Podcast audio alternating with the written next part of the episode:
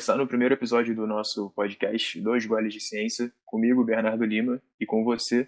E Lucas Ribeiro, sou nutricionista, formado pela USP, sou criador de uma plataforma de educação para nutricionistas que chama NutriHub.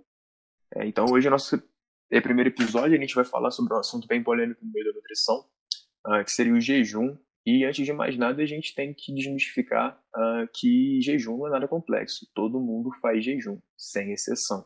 É a partir do momento que todo mundo dorme. Então, eu acho pouco provável que alguém durma e consiga se alimentar durante o sono, né, Lucas? Então, a gente já pode ver que não, não é nada absurdo, ainda que tenha muita ciência por trás disso, muita pesquisa é, que já foi feita e vem sendo feita sobre esse assunto. E hoje a gente vai trocar uma ideia bem rápida aqui uh, sobre os efeitos do jejum, uh, a polêmica que teve aí com o Nobel de Medicina de 2016, falando sobre autofagia, uh, os impactos do jejum na saúde e no emagrecimento. Então, acho que a gente pode começar já falando aí do Nobel de Medicina de 2016, ganhado por um pesquisador japonês, uh, mostrando os mecanismos de autofagia promovidos pelo, entre aspas, jejum uh, em leveduras. É, eu acho que o Lucas tem um pouco mais de propriedade para falar sobre isso e a gente pode conversar sobre. É, então, Bernardão, exatamente. É, na verdade, esse Nobel ele foi concedido por um pesquisador que elucidou alguns mecanismos pelos quais é, as células de levedura, num ambiente de privação energética, elas conseguem reciclar alguns componentes é, celulares para é, conseguir se manter viva.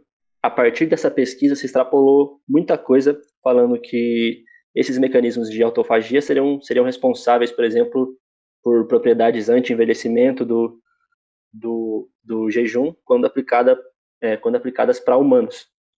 Mas não é bem assim, porque essa pesquisa ela foi feita num ambiente muito controlado.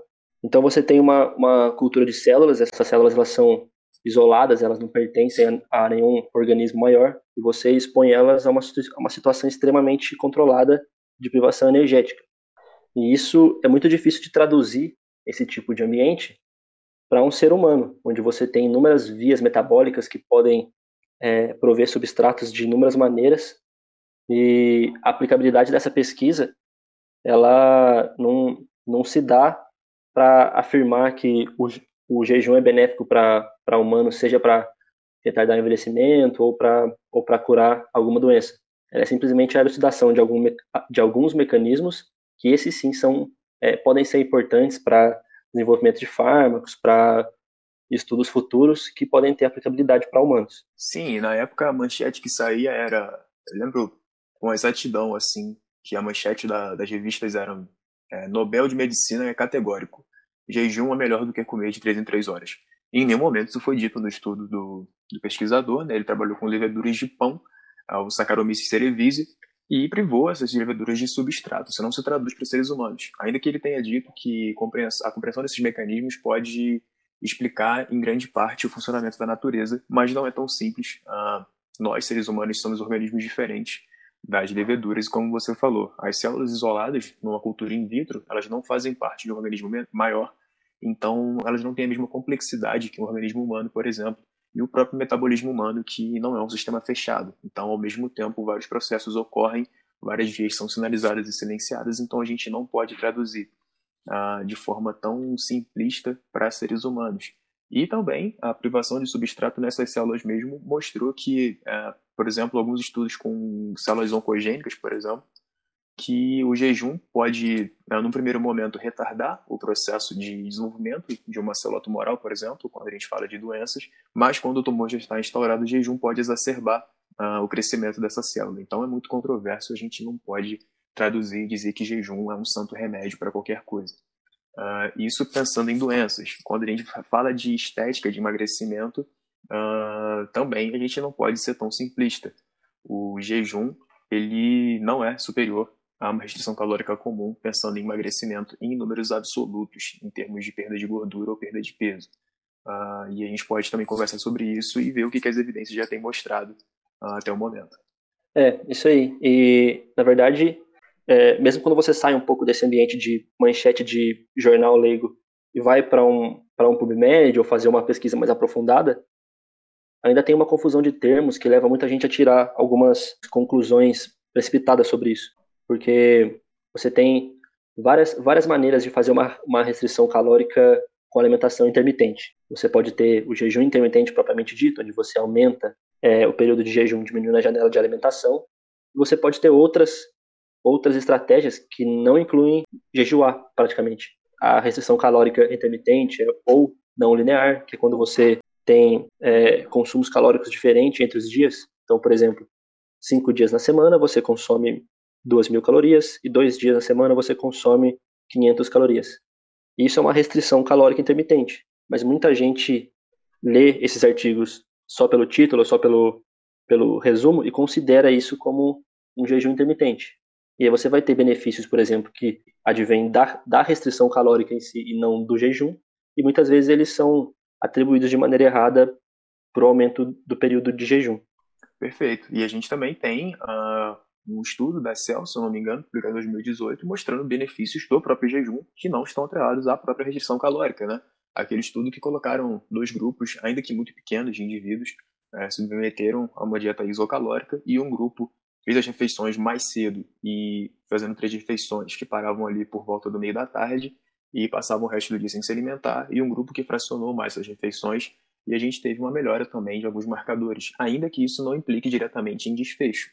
Né? Por exemplo, você tem uma redução dos níveis basais de insulina, o que era esperado, já que eles ficaram bastante tempo sem se alimentar, então a secreção de insulina tende realmente a diminuir. Mas o que se observa é que ainda a gente, na literatura, não tem desfechos atrelados diretamente ao jejum. Então a gente não pode dizer que ele é melhor ou pior ou mais eficiente do que qualquer outra estratégia. Como você mesmo citou, a gente tem várias formas de imprimir um déficit calórico, uh, seja por alternar esse consumo durante os dias, seja pelo próprio jejum, já que você tem menos tempo para se alimentar, menos refeições para fazer. Então, consequentemente, a tendência é que o consumo calórico diminua, mas o jejum em si ele não é uh, algo muito estabelecido como uma estratégia superior a qualquer outra, pensando tanto em termos de saúde quanto de emagrecimento. É, isso aí. E, na verdade, o jejum não pode ser estabelecido como superior de maneira geral, assim, populacional, né? Mas quando você pega, por exemplo, um indivíduo que tem dificuldade de, de, de organização de rotina, que tem uma rotina muito corrida e não pode é, ficar fazendo refeições muito, muito frequentemente, talvez o jejum seja bom para esse indivíduo, por favorecer esse, esse aspecto da, é, da rotina, da, da organização, de gastar menos tempo preparando e consumindo é, refeições. Mas, de qualquer maneira, essa estratégia de jejum precisa ser muito bem formulada, porque você tem outras, outros fatores que não só a composição corporal ou a perda de peso. Uma das coisas que pode ser muito prejudicada no, é, no jejum, por exemplo, quando você consegue comer alimentos muito muito mais caloricamente densos, então é, alimentos com muito mais mais calorias, é, é que você pode causar um dano na sua microbiota, por exemplo, porque se você tem uma janela de alimentação muito curta, você pode acabar deixando de lado alimentos mais mais volumosos e com menos calorias, como os, os vegetais, né? Então, é, eu até gosto de dar meu exemplo, cara. Eu sempre falo, nunca tomei café da manhã na vida, porque eu moro numa cidade onde o transporte público ele é bem precário, assim. Então, eu estudava uh, durante o fundamental numa escola que ficava a 6 km da minha casa. Só que eu tinha que sair de casa duas horas antes da aula começar, porque só tinha um ônibus. Então, eu tinha que acordar muito cedo, não tinha tempo de tomar café da manhã. Então, por muitos anos, eu nunca tive uh, a oportunidade de parar e me alimentar de manhã uh, de maneira adequada. Então, eu sempre, antes de pensar em fazer nutrição, eu já era um praticante de jejum meio que sem saber e isso, para mim, nunca foi prejudicial, porque eu me adaptei a isso ao longo do tempo. Isso também é importante, pensar na individualidade quando a gente vai tratar um paciente, quando a gente vai fazer uma prescrição. Para algumas pessoas, o jejum pode ser muito interessante por essa questão de rotina mesmo, uh, desde que o jejum seja encaixado no momento interessante dentro da rotina desse paciente. Uh, é interessante a gente dizer que ele não é superior em uma estratégia, mas nem por isso ele é descartável. Ele não é inútil e ele não, também tende a não ser prejudicial se for feito e bem encaixado de acordo com a necessidade da pessoa que vai praticar esse jejum. Uh, tem muita gente que passou a vida inteira, assim como eu, sem tomar café da manhã e não tem nenhum problema com isso. Né? Um dos argumentos, inclusive, contra a prática de jejum é dizer que ao pular uma refeição, você tende a compensar o consumo calórico nas outras, mas também uma visão simplista. Se você pula uma refeição uh, mais faz refeições mais volumosas, a tendência é que você secrete hormônios sacietógenos uh, e seu próprio organismo se adapte ao longo do tempo a esse horário de refeição, a esse volume de alimento, de alimento que entra. Então, também não é uma condição obrigatória você fazer um jejum e compensar o consumo alimentar nas outras refeições. Uh, isso na literatura não é tão consistente e a gente tem estudos, inclusive, mostrando a redução do apetite promovida pelo jejum por essa questão de adaptação também uh, a nível de hormônios gastrointestinais e até mesmo de neurotransmissores, mas também pelo próprio volume do alimento que promove saciedade por mais tempo. É, o, esse estiramento gástrico é o principal limitante do consumo alimentar quando você aumenta o período é, de jejum, né? Porque se você faz um, um jejum bastante prolongado e só se alimenta, por exemplo, é, numa janela de 6 horas, de 4 horas, você não vai conseguir comer um volume muito alto de comida e isso acaba limitando sua ingesta de calorias. Desde que você não troque o consumo de fruta por consumo de bolo de cenoura com cobertura de chocolate, é, você vai ter uma limitação do aporte calórico pelo volume do alimento, né? Sim, exatamente. Esse é o primeiro fator, né, de que a gente chama de saciação dentro da nutrição, que é diferente da saciedade, que é um estímulo mais de longo prazo que ocorre ali pela liberação de hormônios como a leptina, a peptídeos como o GLP-1, a PYY, mas esse que isso configura o processo de saciedade, que ele é pós-prandial. Mas no momento da alimentação, se você uh, tem um volume de alimento muito grande e com uma densidade calórica mais baixa, como por exemplo uh, uma alface, que em 100 gramas você vai ter cerca de 7 quilocalorias, não, não lembro exatamente se é isso, uh, você consegue ocupar um volume gástrico muito grande, interromper essa alimentação e ainda ter um consumo calórico muito baixo. Então, o jejum pode ser uma ferramenta nesse sentido, se a pessoa se adaptar bem. Uh, inclusive quando a gente pensa em treinamento, né? Uh, muita gente tem essa coisa de que você tem que se alimentar duas horas antes do exercício por conta de glicogênio e tal. E a gente já sabe muito bem que o glicogênio muscular ele não é sintetizado de forma tão rápida. Então, essa energia que a gente consome uh, um pouco antes, numa refeição, antes de uma sessão de treinamento, por exemplo, ela não vai estar tão disponível assim. E o treinar em jejum pode ser também não vantajoso, mas pode ser viável para alguém que, por exemplo, tem que acordar muito cedo e só consegue treinar no começo da manhã, então não dá tempo de fazer uma refeição antes do treino. Uh, então os estoques de glicogênio muscular eles se mantêm, porque o nosso glicogênio muscular ele não vai para a corrente sanguínea para manter a glicemia. Então o jejum ele pode ser uh, viável também, uh, mesmo no treinamento. Ainda que ele não ofereça vantagens, ele também não parece oferecer grandes prejuízos se a pessoa se adaptar bem. Uhum. É, esse, esse medo da realização de exercício em jejum muitas vezes é pelo medo é, de episódios de hipoglicemia, né? Seus níveis de glicose no sangue caem muito e você pode ter alguns, alguns problemas com isso. Mas o que as pessoas não levam em consideração é que o corpo tem mecanismos muito eficientes para regular a sua glicemia mesmo em situações de jejum. Então, quando você faz, por exemplo, exercícios de altíssima intensidade, a elevação do, da, dos níveis circulantes de catecolaminas pode inclusive causar uma elevação da glicemia em vez de, de abaixar esses, esses níveis.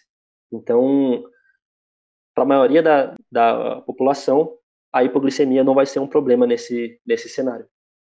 Sim, é bem raro até acontecer uma hipoglicemia durante um treinamento, principalmente se a gente fala de uma sessão de musculação que dura de uma hora a uma hora e meia. Normalmente as pessoas confundem isso com a queda de pressão que vai ser causada por questões do próprio exercício, da respiração, mas a hipoglicemia, justamente por esses mecanismos reguladores do nosso corpo, é bem difícil de acontecer. Então é um medo um tanto quanto desnecessário e até exagerado por parte das pessoas, mas por um desconhecimento mesmo desses mecanismos. Uhum.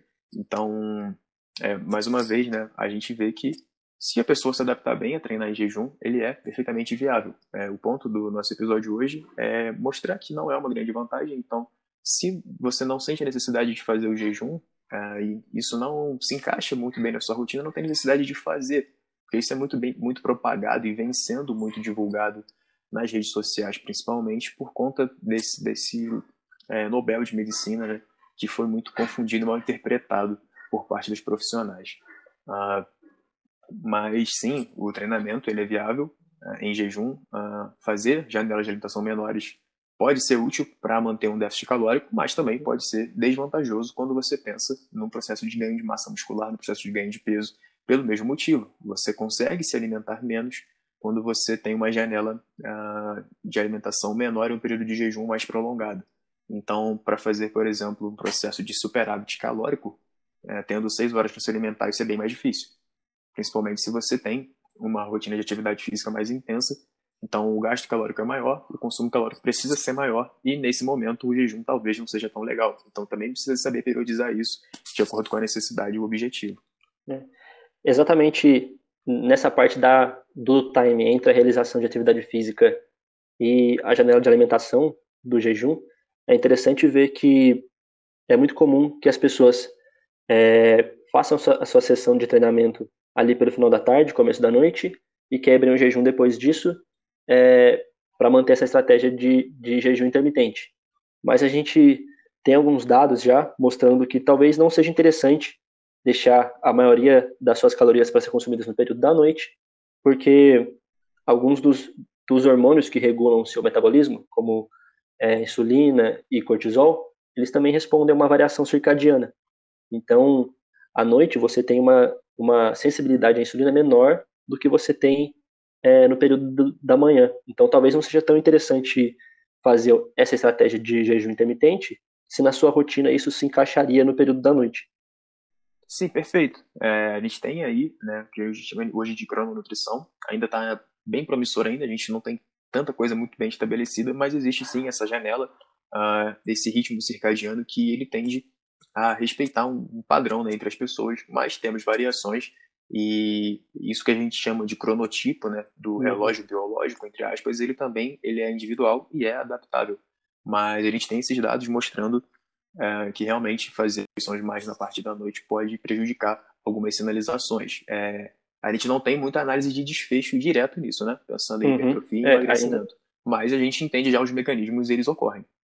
Exatamente. E talvez isso nem seja tão, tão influente para indivíduos é, jovens, saudáveis, eutróficos, mas podem ter alguma, alguma. Eles podem ganhar relevância quando a gente fala de, de um público obeso, pré-diabético, diabético, que já tem alguma, algum, alguns problemas no metabolismo da, da glicose, né?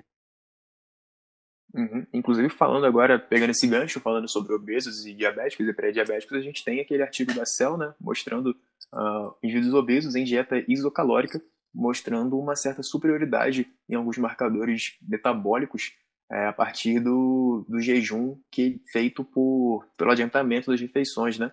uh, comendo pelo menos uh, a maior parte das calorias na primeira metade do dia. Então a gente tem uma melhora em níveis de insulina, de hemoglobina glicada, a glicemia também, se não me engano, não estou com aqui agora, uhum. mas parece que nesse público o jejum pode ser interessante. E ainda assim, o jejum também não parece ter aumentado o apetite dessas pessoas por um mecanismo de compensação. Parece que o, o organismo a partir de cinco semanas ele se adapta bem a esse novo padrão. Então, nesse público pode ser interessante. Então, realmente, uh, sempre estar tá de olho ali no, no corpo né, da, da literatura para ver onde que a gente pode trabalhar com o jejum ou não.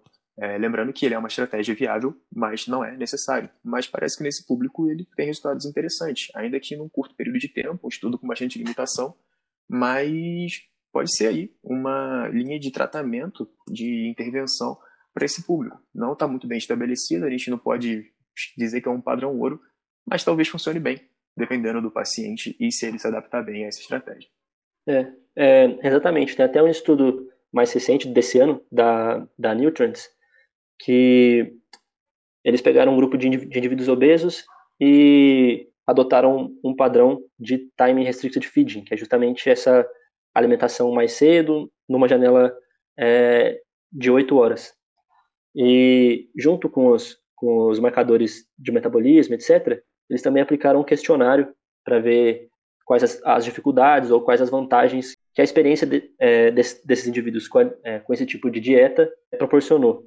E a maioria dos, dos participantes falaram que eles não sentem fome e que espontaneamente o hábito de ficar é, beliscando, né, de snacking, diminuiu. Então, essa limitação da, da aplicação do jejum porque o paciente vai sentir muita fome, porque vai, vai, vai compensar, isso não é, é necessariamente observado nos estudos, né? A gente, a gente, tem uma, uma adaptação mesmo, como, é, como você falou, e a fome não parece ser um problema. Sim, é, tem estudos em jejuns com ratos, assim, eu gosto muito de estudos com animais, porque eu fiz por um tempo, né, fiquei três anos trabalhando com ratos no laboratório, uh, e a gente tem uns estudos mostrando desregulação de mecanismos hipotalâmicos da ingestão alimentar, né, é, desregulando o eixo de fome e saciedade dos ratos após uh, o período de jejum. Mas a gente não pode extrapolar esses dados para os humanos. Quando a gente começou a fazer ensaios clínicos com seres humanos aplicando jejum, a gente vê que isso não se traduz na nossa realidade. Uh, nós temos ainda que uma semelhança biológica muito grande com esses modelos animais, a nossa vida ela envolve um pouco mais de complexidade e fatores ambientais que podem influenciar esse nosso consumo alimentar. Então, não é uma condição necessária de ocorrer, como você falou. Uh, pode acontecer sim, a gente tem estudos mostrando, por exemplo, em humanos que pessoas que pulam café da manhã tendem a compensar uh, durante o dia, mas quando a gente controla as calorias e dá uma instrução melhor de dieta para esses indivíduos, os estudos mostram que não há essa compensação. Ah, pensando, por exemplo, como você falou, na densidade calórica, pensando no aporte de fibras, pensando no intervalo dessas refeições, isso pode ser adaptável e pode viabilizar melhor um déficit calórico, por exemplo, ou até mesmo simplesmente ajudar o indivíduo a manter o peso, porque ele cria um padrão de alimentação, um padrão ah, de horários de refeições, e tudo isso auxilia manter o saldo calórico ao longo do dia, das semanas e, enfim, numa linha de tempo maior. Então, é, é uma estratégia viável, sim, é útil, ninguém precisa fazer, mas a gente não pode dizer que é um vilão ou que é algo realmente perigoso. Uh, a literatura mostra até que jejum de dias alternados, né, a pessoa ficar um dia inteiro sem se alimentar, ela é segura em, em homens adultos com sobrepeso. Uh, em mulheres a gente tem poucos estudos, mas a princípio o que parece é que o jejum ele é uma estratégia segura uh, ainda que não seja superior, ela é sim eficaz e ela pode ser aplicada dependendo do caso. É, é a gente até tem, é, na questão da, da segurança do, do jejum, que às vezes as pessoas é, podem ficar com um pouco de medo por imaginar que ah, é, ficar mais de 10 horas, de 12 horas sem se alimentar pode ser é, perigoso, pode trazer algum, algum malefício, sendo que a gente tem estudos mais antigos que mostram é, jejum de vários meses, é lógico que de uma maneira supervisionada, e você consegue manter a saúde desse, desse indivíduo sem problemas, né?